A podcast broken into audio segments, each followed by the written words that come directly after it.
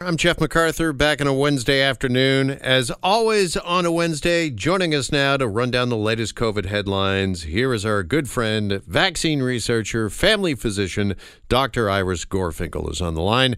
Dr. Gorfinkel, good afternoon. Good afternoon to you, Jeff. Okay, uh, let's start with this headline just in from the World Health Organization on this Wednesday that half the world, half the world is now fully vaccinated which is obviously a significant milestone. But what do you think this means, Dr. Gorfinkel, when it comes to stemming the COVID tide? This is absolutely incredible that we cannot take it for granted. 56% of planet Earth has now been vaccinated. But when you look at low income countries, that number is only 9%. So, what does that tell us? It tells us that there still could be variants on the you know coming down the pipe and i think that's what we must expect there will be future variants we've played this game so many times before so as long as the world isn't vaccinated you know we talk about herd immunity and with omicron it's it's at least 90% of the world that would have to be vaccinated. Well, even if you were an optimist and said, well, 56%, we're still way under that. So what that tells us is we can expect more variants. And it can't be taken for granted that those variants won't make people sicker, won't make people necessarily have, you know, more resistance against the vaccinations we have or result in fewer hospitalizations. It's just really lucky that the vaccines we've had so far have prevented all of the different variants from hospitalization. It's been very good at that, but it's it's not as good at, at present, preventing cases. Okay, so with half the world now fully vaccinated, according to the WHO, is it too soon to declare, I guess, victory over COVID? Victory over COVID are three very big words, and absolutely it's too soon. I think everybody recognizes that it's too soon. What we're arguing about is how quickly should we open? You know, what I find concerning is that Ontario is moving a little faster than we'd planned. Turn the clock back into January, and what were we saying? Let's take our time. Let's make three weeks between changes. And is that what we're seeing? No, we moved it up by two weeks. We're flinging the doors open to full crowds. You know, we're letting go of vaccine passports or leaving it to the individual business to decide. And what does that mean? It means we could be seeing more cases and more quickly. Thankfully, we still are holding on to masks. We're not letting go of those so quickly. But we do have to be cautious in the way we open.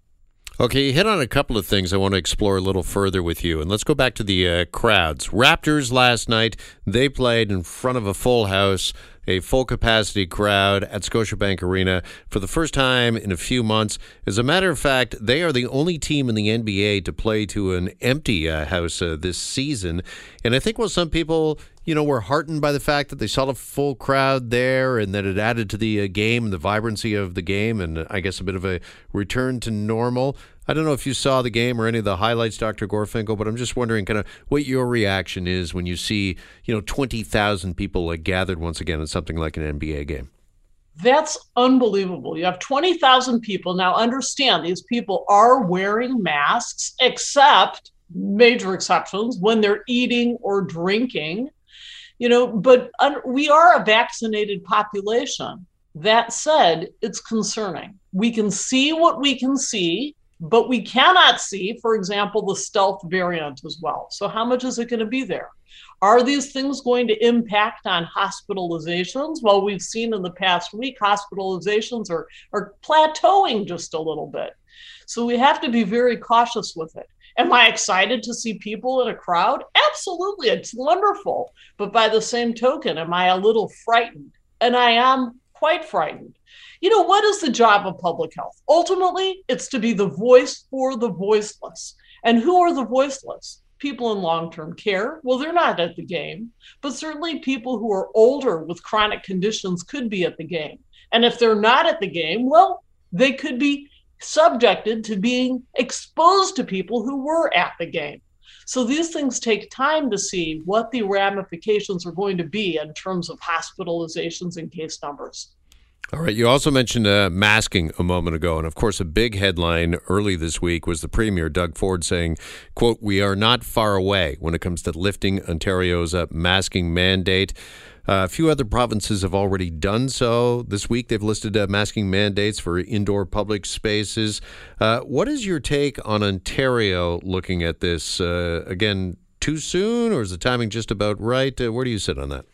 We cannot do too many things at once because if we lift everything all at once, we really do risk case numbers going up. I think the original idea you you to take your time so you can see the what the effects are of each of these changes. Right? So if we've opened up capacity limits, well, that's going to take 2 to 3 weeks to see what that does. Most people are used to wearing masks and most people are not complaining about them by now.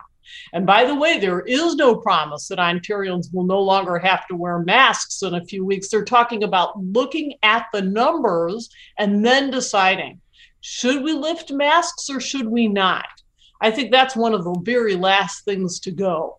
And it doesn't even have to be a one size fits all. You know, I think people who are older with chronic conditions really for the foreseeable future should always consider wearing masks it is a high risk situation still, in that we cannot know what tomorrow will bring, nor can we necessarily assume that our testing, which we know is actually we're dropping the ball on testing at this point, tests are just kind of they're not widely available, they're not easy to get you know so we don't really know case numbers directly that way so my feeling is everybody should be wearing a mask at this point we'll have to see what happens with the numbers take our time all right. Yeah. And to that point, do we really know where we stand, where we are right now in this province and as a country as a whole when it comes to Omicron and COVID and the COVID numbers? Because you're absolutely right. Well, the numbers have been on the decline and hospitalizations have been on the decline.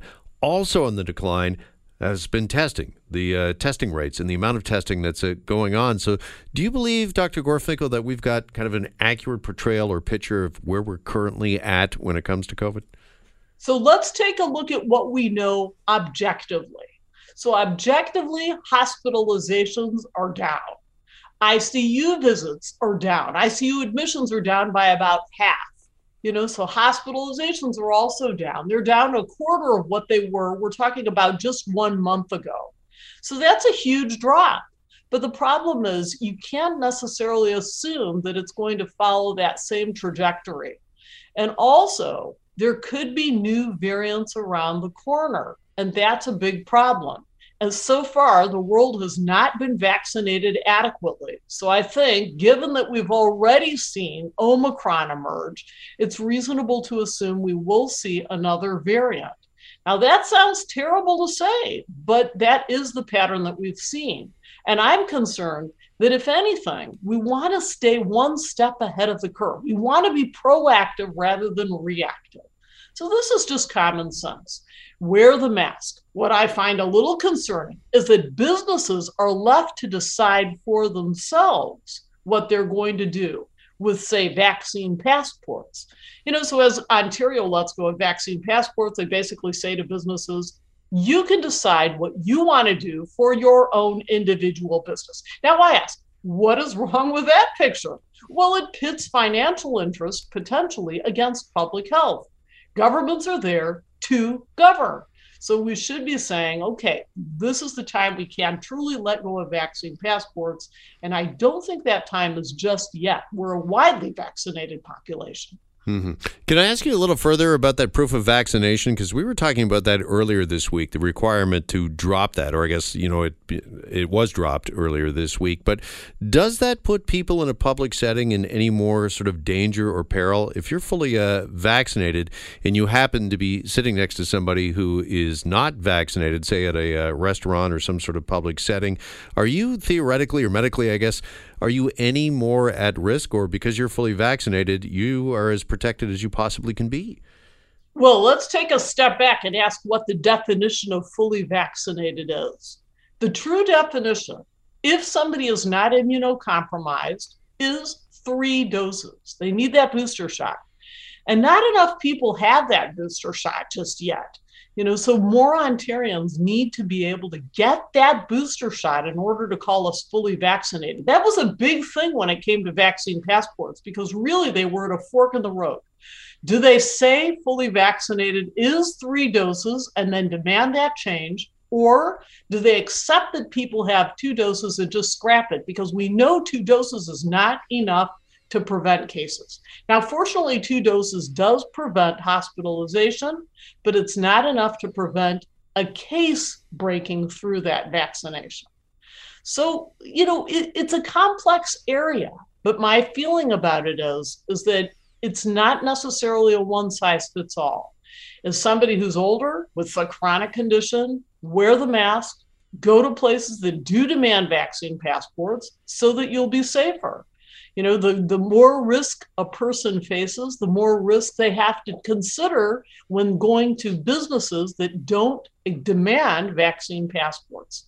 Okay, we got to step aside and take a quick break. When we come back, we'll ask Dr. Gorfinkel about uh, Pfizer, a, a, uh, new study out uh, regarding the effectiveness of their vaccine uh, for those between the ages of 5 and 11.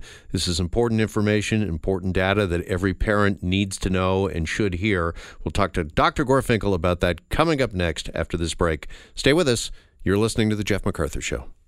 Hi, it's Shauna, and I might be a bad parent because my kids think french fries are vegetables. Hey, it's Ryan, and I might be a bad parent because I went out for wings when my wife was in the hospital after giving birth. Johnny here. I might be a bad parent because in my house, the tooth fairy gives pocket change. But we're not alone. Len emailed us and said his six year old daughter's Tarzan moment going from love seat to lazy boy by curtains made him more proud than any dance recital. and Andy left his two year old at the rink. All right, guys, I'm sure we're not alone. Like Andy's kid.